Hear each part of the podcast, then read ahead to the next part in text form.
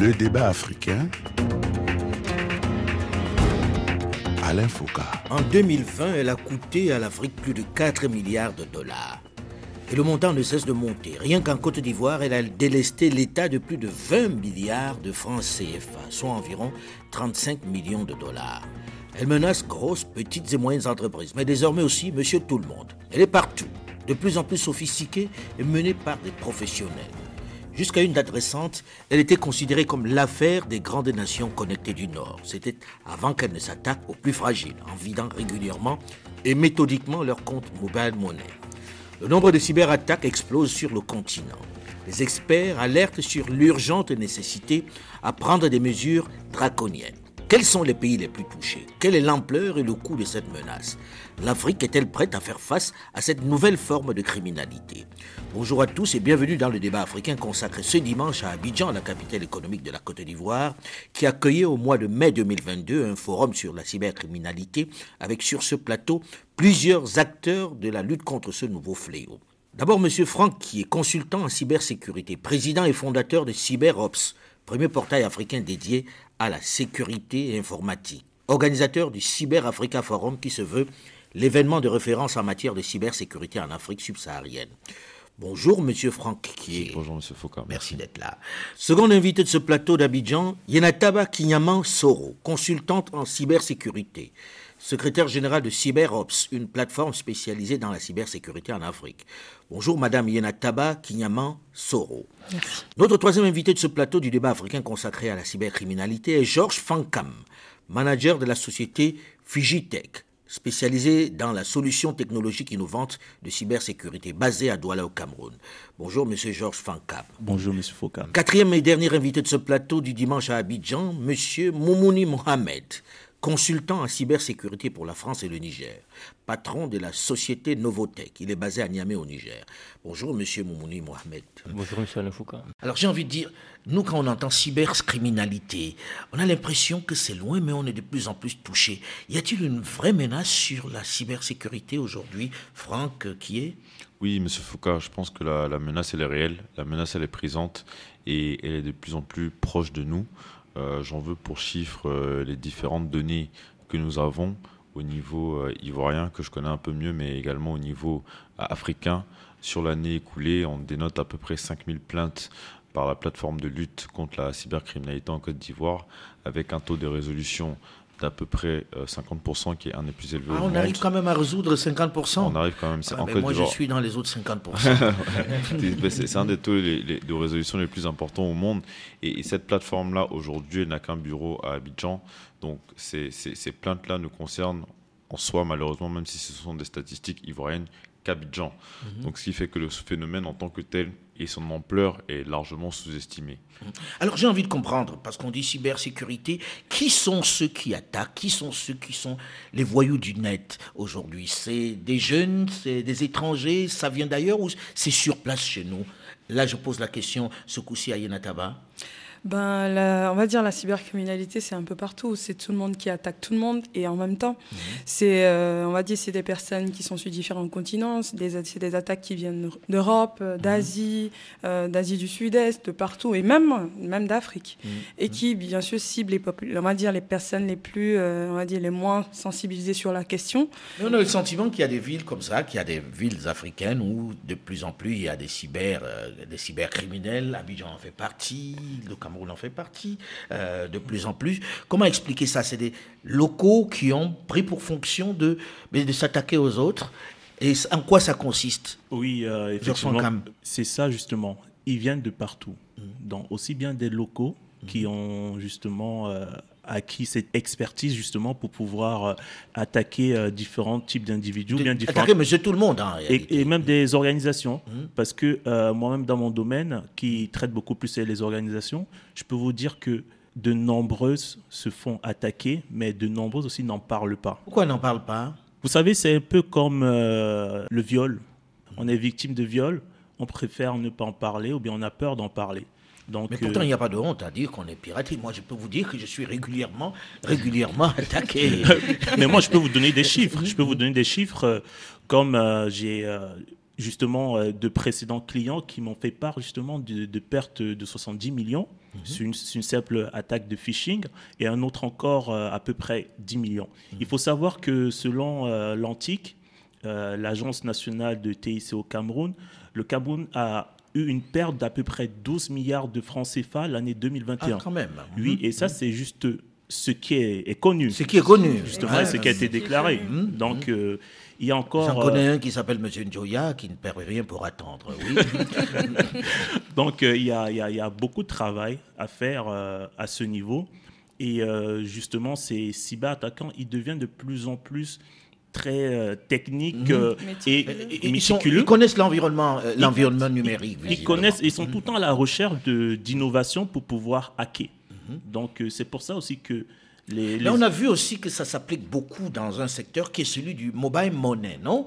Que de plus en plus, les gens sont attaqués parce qu'ils ont de portefeuilles numériques aujourd'hui, Momoni. Oui, tout à fait. Euh, avant de répondre à cette question, M. Alfouka, j'aimerais revenir à la question précédente.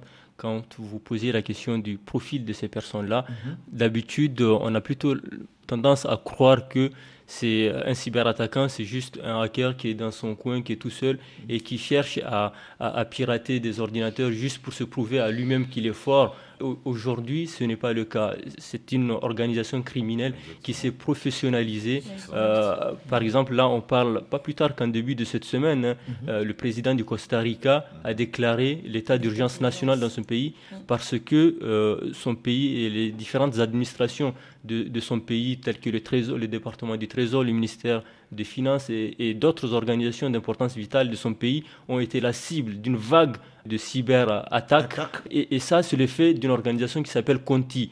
Ce sont des, attaques hyper sophistiquées. Hein. Ce n'est pas juste une personne qui se cache dans son coin qui mmh. attaque. Mmh. Et j'aimerais aussi revenir sur le point où, euh, vous disiez qu'il n'y a pas de honte à le dire. Mmh. Ça dépend. Parce que la cyberattaque peut être aussi euh, du chantage par exemple, où on peut prendre des images ou des vidéos compromettantes d'une personne et on le fait chanter. Et, donc là, vous voyez, il y a l'aspect honte qui peut venir. Et l'autre aspect aussi, pourquoi les entreprises n'aiment pas communiquer parce que tout de suite, si on dit que une entreprise a été victime d'une cyberattaque, c'est son image au fait qui, qui, qui prend un coup, qui est ternie en quelque sorte, et la confiance de ses clients qui, euh, qui peut. Tout de suite, ils se disent il n'est pas fiable, il n'est pas suffisamment protégé. C'est ça, il y a ce risque réputationnel. Mmh. Euh, Franck qui est. vient de parler. Euh, il y a aussi ce risque, euh, juridique, parce qu'en fonction de votre secteur d'activité, euh, si vous êtes victime d'une cyberattaque, il peut y avoir des conséquences et des répercussions juridiques. Et puis il y a ce risque aussi financier. Comme il disait, la confiance. Si moi, je sais qu'une entreprise, par exemple une banque, qui est censée garder mon argent est victime de cyberattaque, ça veut dire que mon argent n'est pas à l'abri. Donc mmh. je vais sûrement aller chez un concurrent.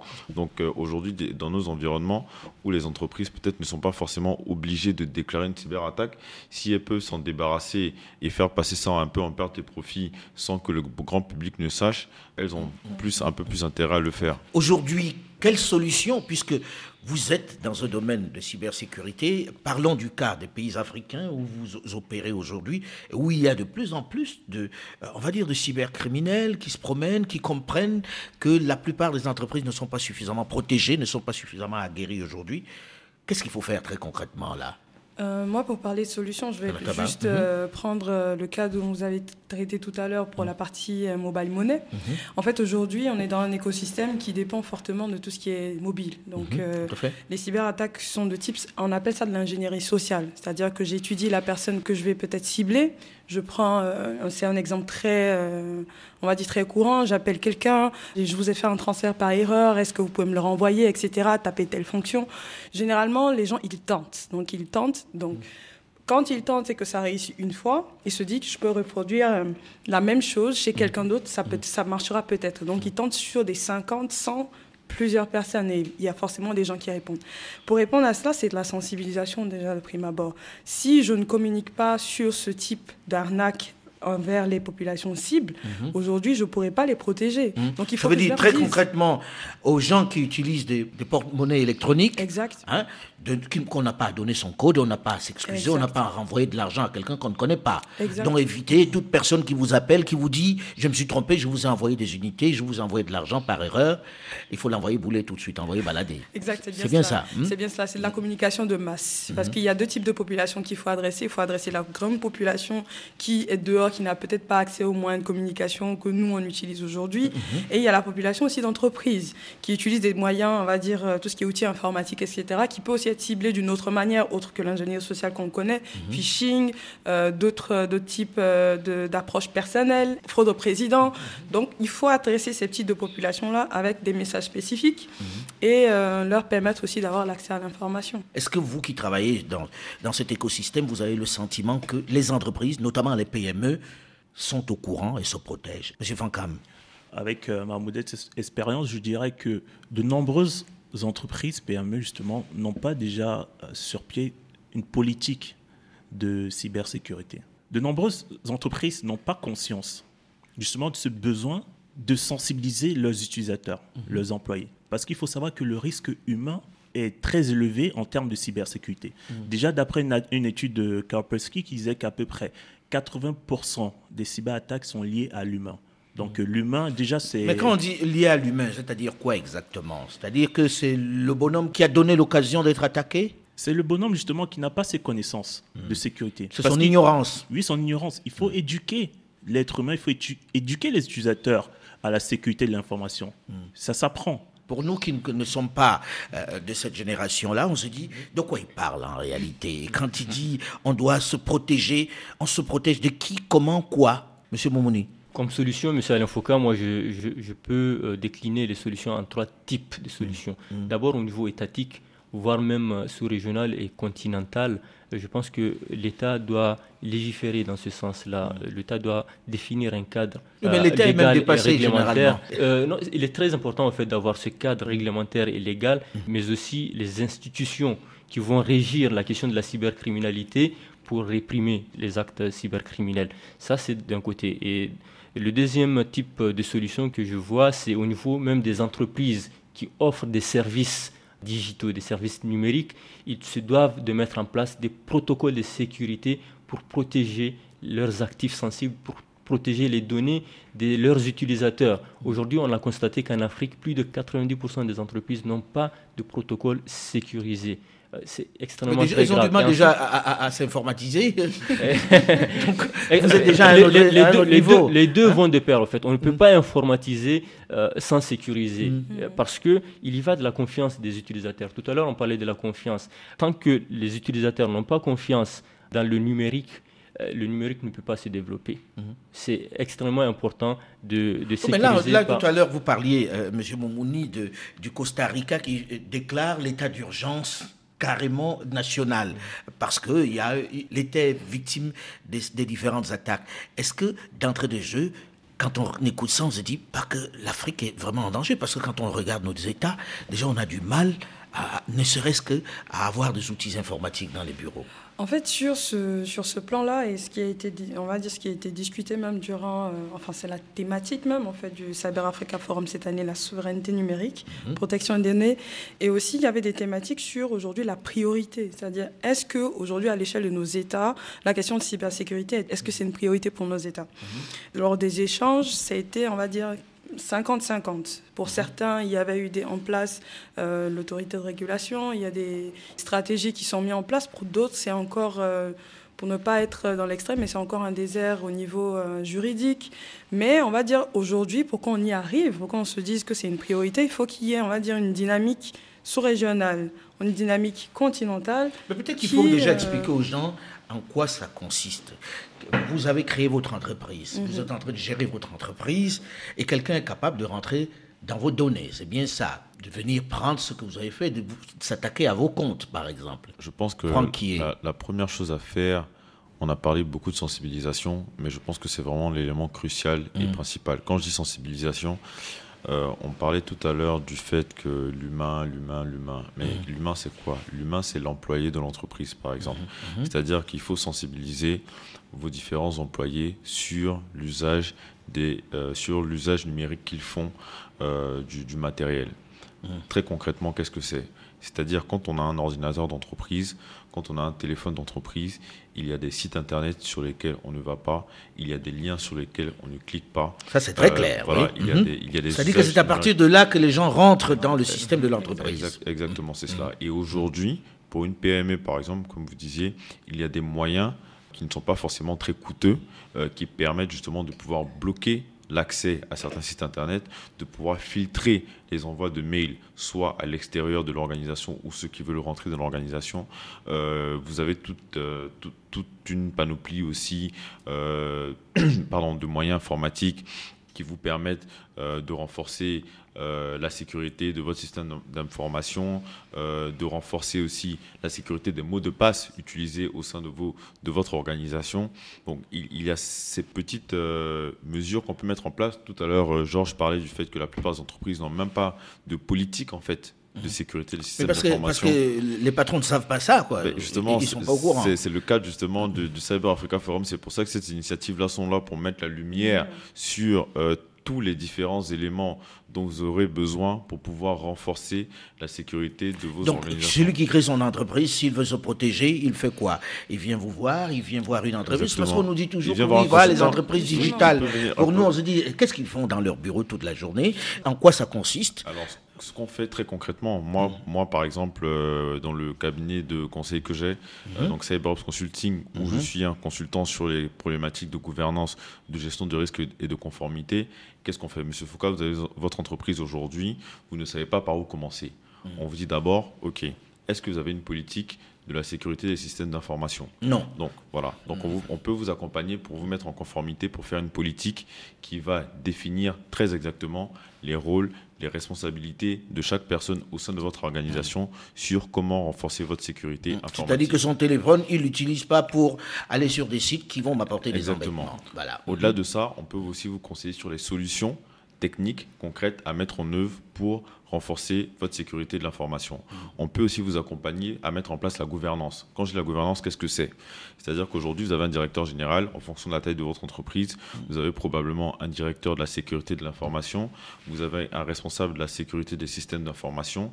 Toutes ces personnes-là, elles sont dans votre entreprise, mais à qui est-ce qu'elles euh, reportent, comme disent les Anglais directement, à qui est-ce qu'elles rendent compte, euh, qui est leur supérieur hiérarchique, euh, quels sont les livrables qu'ils doivent produire pour pouvoir assurer la gouvernance de la sécurité de l'information. Mhm. Tout ça, ce sont des informations, ce sont des éléments sur lesquels on peut vous accompagner pour vous dire, OK, il faut que le RSSI, donc le responsable de la sécurité des systèmes d'information, rende compte directement, par exemple, au directeur général ou directement au DSI. Mhm.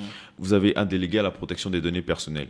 À qui est-ce qu'il doit euh, rendre compte? Est-ce qu'il rend directement compte au directeur des systèmes d'information ou bien au directeur général En fait, on bouleverse un peu le système tel qu'il y a des cloisonnements euh, sur les systèmes d'information qui peuvent fragiliser l'entreprise, par tout ça, ce sont des éléments. Donc, on fait un audit, on peut faire un diagnostic pour voir également où vous êtes aujourd'hui et quel est l'objectif cible que vous, vous devez atteindre demain. Alors, comme il a toujours du mal à créer son entreprise, ça coûte cher euh, ça dépend. C'est pour mm. ça qu'il y a des cabinets de plusieurs tailles. Mm. Vous avez des boutiques. Nous, on est une boutique aujourd'hui mm-hmm. euh, avec des consultants qui sont euh, soit à temps plein, soit qu'on prend en, en, freelance. Mm-hmm. Vous avez d'autres organismes de taille un peu plus importante, des cabinets de conseil d'audit, des Big Four, mm-hmm. qui eux peuvent s'adresser aussi à d'autres. Parce C'est-à-dire c'est chacun selon sa taille. Quoi, exactement. Voilà. Mais, mais, vous n'êtes pas très visible hein, quand je dis des, on, est en train de chercher des responsables de, de contre la cybersécurité. On dit il faut s'adresser à une agence digitale, on ne voit pas de plaque, hein, beaucoup. On dirait que c'est très, c'est très entre vous, non? On Non.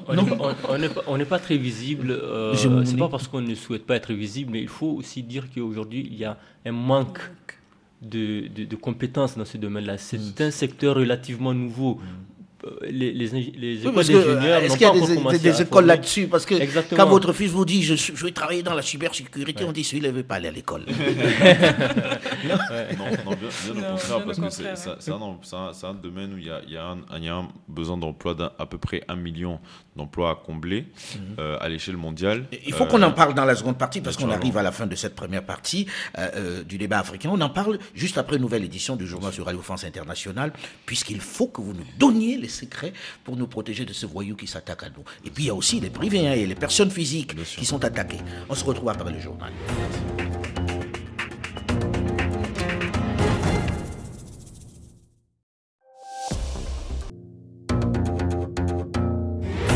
Le débat africain. Alain Foucault. 28 millions d'attaques qui ont coûté plus de 4 milliards de dollars au continent.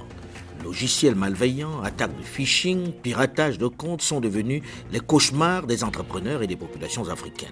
Phénomène aggravé par la Covid-19 qui a permis d'accélérer l'informatisation du continent. Avec sa population jeune et ultra connectée, le recours massif aux services bancaires via les téléphones mobiles. L'Afrique est malheureusement devenue une cible privilégiée des cybercriminels a-t-elle les moyens de se protéger contre cette nouvelle menace Bonjour et bienvenue à tous ceux qui nous rejoignent seulement maintenant dans la seconde partie du débat africain qui est ce dimanche à Abidjan, la capitale économique de la Côte d'Ivoire. Avec sur ce plateau plusieurs invités, plusieurs spécialistes des nouvelles technologies. D'abord M. Franck Kier, consultant en cybersécurité, président et fondateur de CyberOps, premier portail africain dédié à la sécurité informatique. Organisateur du Cyber Africa Forum, qui se veut l'événement de référence en matière de cybersécurité en Afrique subsaharienne. Notre second invité est Madame Yenataba Kinyaman Soro, consultante en cybersécurité, secrétaire générale de CyberOps, une plateforme spécialisée dans la cybersécurité en Afrique. Troisième invité de ce plateau du débat africain consacré à la cybercriminalité, Georges Fankam, manager de la société Fijitech, basée à Douala au Cameroun. Notre quatrième invité ce dimanche est M. Moumouni Mohamed, consultant en cybersécurité pour la France et le Niger, patron de la société Novotech, basée à Niamey au Niger. Voilà pour notre plateau. Alors dans cette seconde partie, j'ai envie qu'on parle à Monsieur Tout le Monde, celui qui a une PME, puisque ceux qui ont des grandes entreprises ont le moyen, ont l'information, euh, toute l'ingénierie pour pouvoir se protéger, on l'espère en tout cas, puisqu'on voit encore des banques régulièrement hackées, mais pas qu'en Afrique. Le monsieur qui a une petite PME, il crée son entreprise, il a déjà du mal à financer l'ensemble de cette, euh, de cette création d'entreprise. Il vient, il vous voit et il vous dit, voilà, j'ai envie de créer mon entreprise, comment vous me protégez? C'est votre boulot au départ. C'est bien ça, non? C'est bien cela. C'est bien ça. Hein? c'est bien cela. Il a fini par vous trouver parce qu'il n'y a pas de plaque pour les, les, entreprises comme les vôtres. Il arrive. Quel est le profil de ceux que vous envoyez dans son entreprise? Est-ce que c'est des ingénieurs? C'est quoi exactement, Yanataba? On va dire de base, ce sont des ingénieurs tout d'abord. Mais euh, aujourd'hui, l'environnement est fait de telle sorte que la compétence n'est pas liée forcément au diplôme. Parce qu'il y a de très bonnes personnes qui ont des BTS, euh, qui ont, ont un niveau, qui ont toute une autre formation, qui sont excellents dans tout ce qui est... Des curieux, en fait, oui, la des curiosité curieux, surtout. Des curieux, re- reconversion professionnelle. En fait, tout le monde peut venir à la cyber. Il faut juste avoir la passion du métier. Mais tout le monde peut venir Mais on va aller vers une- la tendance où on demande plus simplement le diplôme, mais des références dans le Oui, domaine. des, ça. références, bien Mhm. sûr, des références dans le domaine. Et c'est des domaines très spécifiques. Il y a la gouvernance, il y a la gestion des risques, il y a les pentests, il y a l'infrastructure. C'est quoi Pentest Euh, les, te- les pentests, en fait, ce sont euh, des personnes, aujourd'hui, des pentesters sont des personnes aujourd'hui qui se mettent hors ou à l'intérieur de votre réseau que vous avez créé et tout, qui font des tests pour vérifier la, on va dire, la, La fiabilité. La fiabilité, merci. Ils Ils essaient d'entrer dans votre système. Voilà. Voilà, les tests de pénétration. Mhm, mhm. Donc, ils essaient de savoir aujourd'hui quelles sont les vulnérabilités, ils vous les donnent et ils vous donnent les moyens pour les, mieux les corriger. Et bien sûr, si vous le souhaitez, ils reviendront vérifier la robustesse de ce que vous avez mis en place. Quelquefois, on a peur. hein. On se dit, bon, il sait tout maintenant. Euh, c'est peut-être lui qui va s'organiser pour venir nous attaquer. Ah non, Vous il- nous faites peur. Non, il y a de l'éthique. Il y a de l'éthique. Il y a beaucoup d'éthique derrière. Expliquez-moi ça, l'éthique. Quand je regarde tout ça, je me dis, qui, qui contrôle? Bon, il faut dire euh, y a, il y a des hackers qui sont, je vais dire, du bon côté de la barrière. C'est-à-dire, ils ont décidé de mettre leurs compétences au service, entre guillemets, du bien.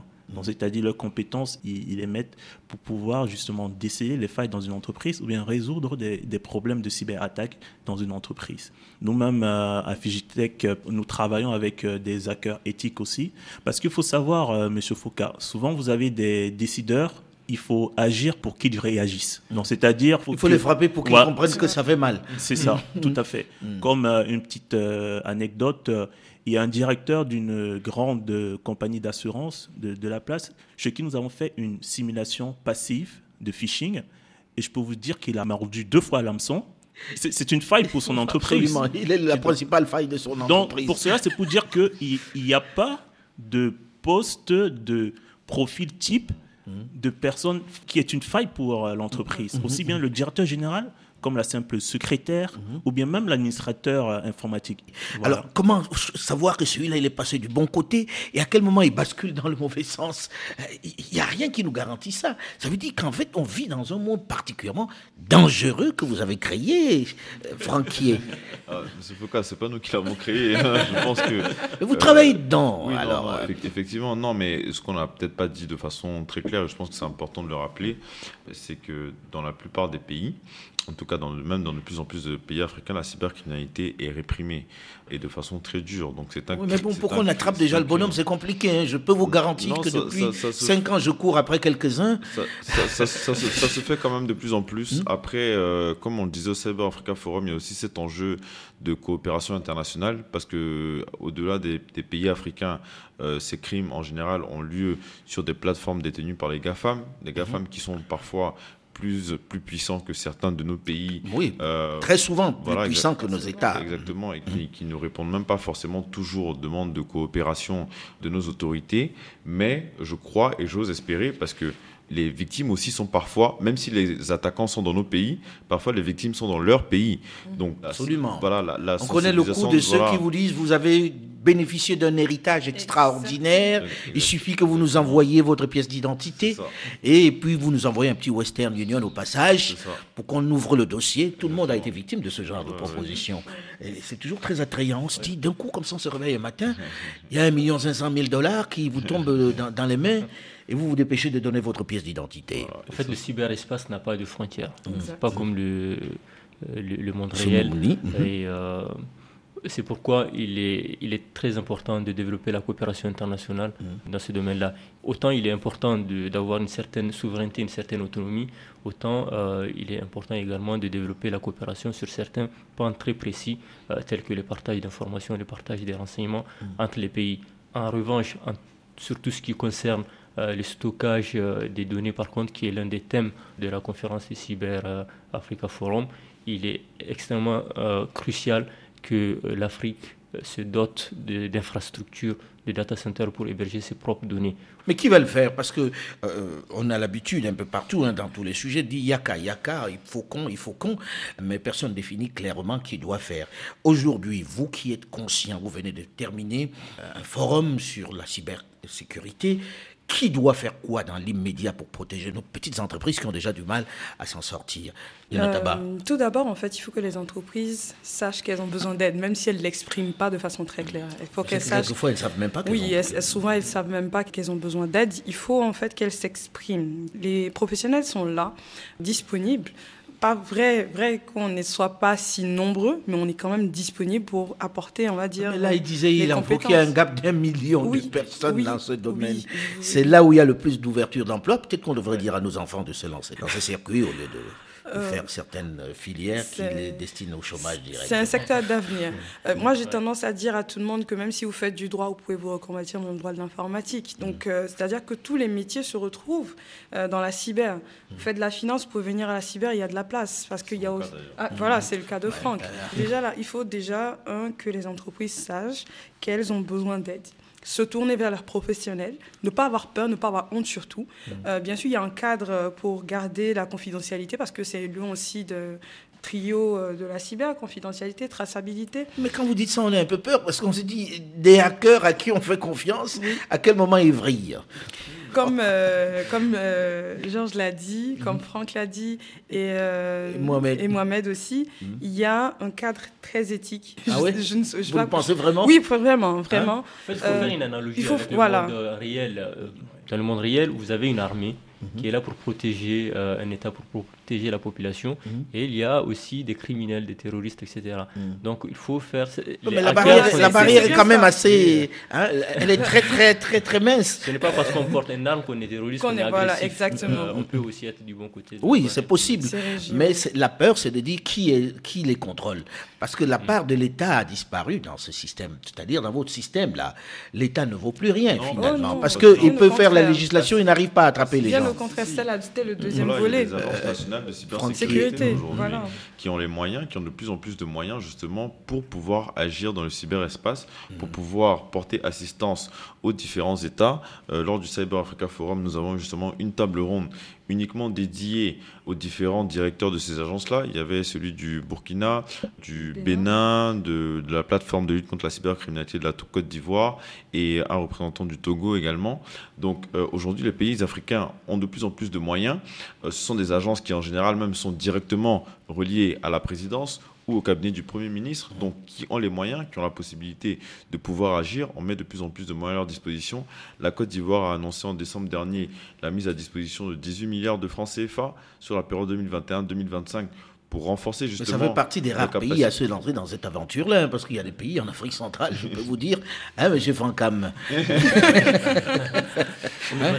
mais quand même, je sais que euh, le Cameroun a ratifié euh, la convention de Budapest, justement, pour mmh. euh, la loi de la cybersécurité. Mmh. Bon, des initiatives, je sais, sont en train d'être mises en place. Vous voulez pas de problème. Donc, je vais dire.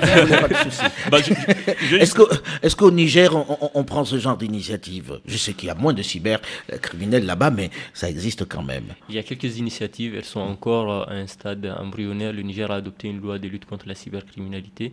Il y a également une loi de protection des données à caractère personnel. Hmm. Mais jusqu'à présent. Mais bon, ça reste des lois, il n'y a pas encore, euh, euh, des techniciens, parce que dans la plupart des cas, les gens sont un peu démunis. Je peux vous garantir que quand vous allez vous plaindre auprès de ces agents de la police qu'on a formés pour cela, ils vous disent gentiment, quand vous sortez du commissariat, il n'y a pas beaucoup d'espoir. Justement, il faut le cadre légal pour pouvoir déployer la machine opérationnelle. Mmh. Donc sans le cadre légal, on ne peut pas demander, on peut pas porter mmh. plainte parce que j'ai, on m'a usurpé mon identité à la police nationale. Ils n'ont pas mmh. encore la compréhension de la chose. Mais quand il y a un cadre légal et que ce cadre légal est décliné en, on va dire dans l'opérationnel, je pourrais me rendre au commissariat demain pour dire je veux porter plainte parce que voilà, il y a eu temps.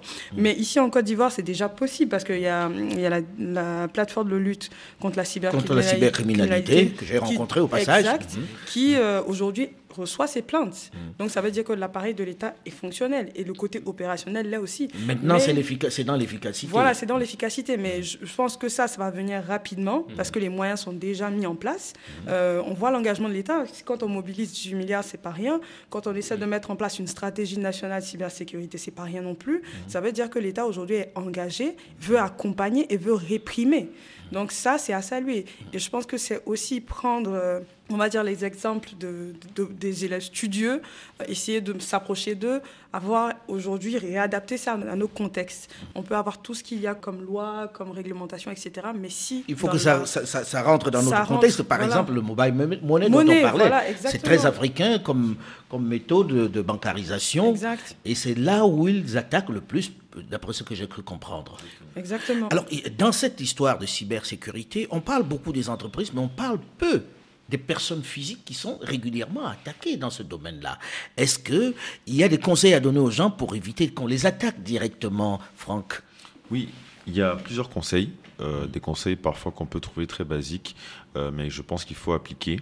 Le premier conseil, c'est par rapport, euh, par exemple, à vos mots de passe essayer d'utiliser des mots de passe quand même qui sont quand même relativement forts.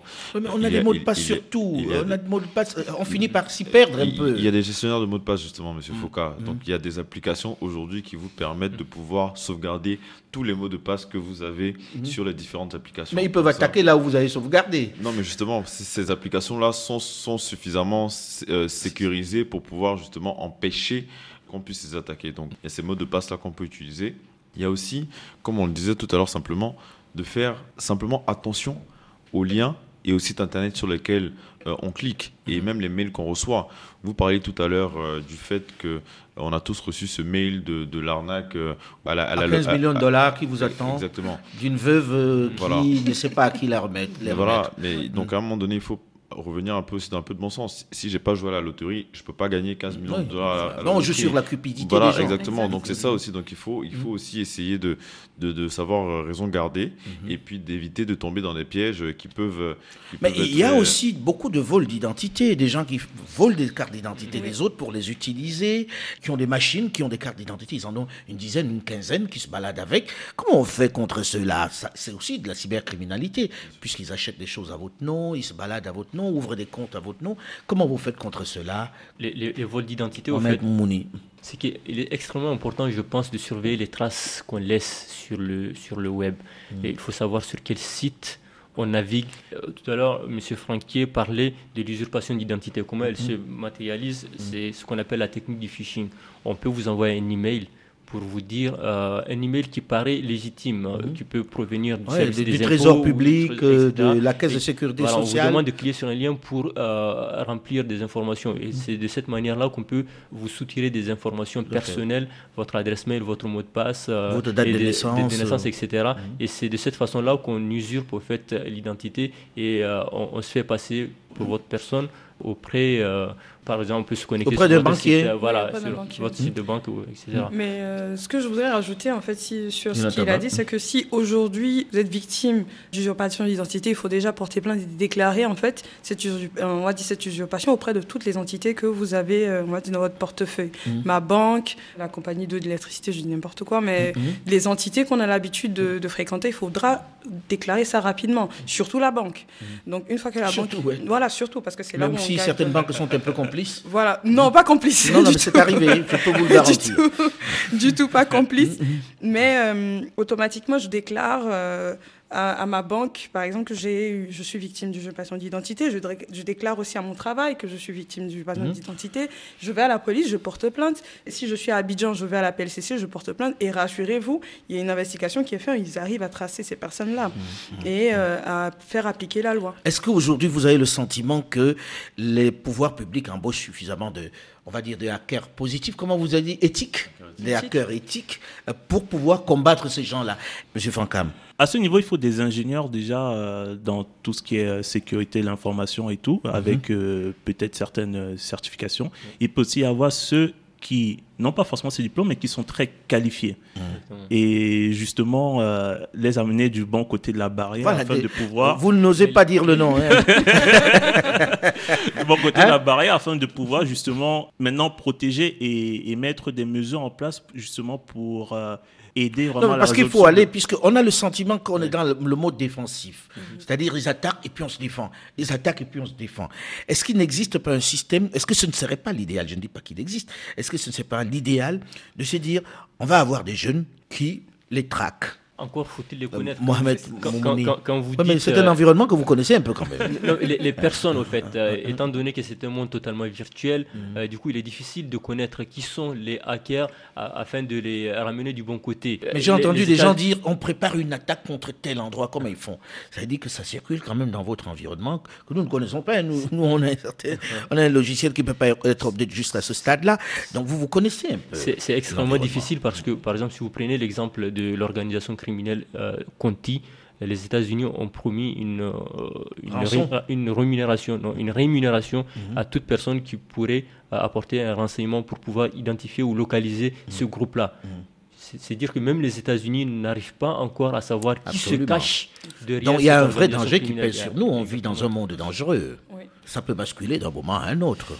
Et qu'est-ce qu'il faut faire pour éviter ça? Monsieur Foucault, moi, en tout cas, personnellement, ce que je peux dire, c'est qu'aujourd'hui, on a, je pense que la jeunesse africaine est capable de faire de grandes choses. Mhm. Elle attend juste un appel, euh, je pense que c'est dans tous les pays, hein, qu'on mhm. soit en Afrique de l'Ouest, de l'Est, euh, du Nord et tout, c'est juste un appel de l'État à contribution. le leadership de l'État. Le mhm. leadership de l'État, que l'État aussi lance des initiatives, des cellules dans lesquelles ces jeunes-là, avec ce talent, puissent exprimer, s'exprimer. Vous avez le sentiment qu'on est outillé aujourd'hui, que vous, jeunes, vous avez les compétences pour pouvoir faire face à cette menace? Oui, oui, moi, moi, je pense, je pense complètement euh, qu'on les a. En tout cas, moi je suis confiant. C'est la raison pour laquelle, euh, après avoir passé plusieurs années dans les cabinets en Europe, je suis rentré pour euh, mettre mes compétences à disposition mhm. de mon pays et du secteur privé également de mon pays. Et je pense qu'il y a beaucoup de jeunes talentueux. C'est un peu, l'exemple de tous ici, non? Vous êtes tous rentrés pour vous mettre à disposition. C'est l'Afrique qui rentre. Hein? C'est l'Afrique qui revient. C'est l'Afrique sur laquelle on compte. Hein? En tout cas, on compte sur vous pour éviter que ce soit l'apocalypse ici. Hein, puisque vous avez pris sur vous de rentrer et de prendre en main ces, ces voyous qui ont choisi le mauvais côté de la chose. Hein. Merci à vous, merci beaucoup d'avoir accepté de venir participer à ce débat merci et puis bon courage. Merci, merci encore. Le débat africain s'est terminé pour aujourd'hui. Delphine Michaud, Olivier Raoul et Alain Foucault, nous vous donnons quant à nous rendez-vous la semaine prochaine, même heure, même fréquence. Dans un instant, une nouvelle édition du journal sur Radio France Internationale. Restez à l'écoute et à très vite.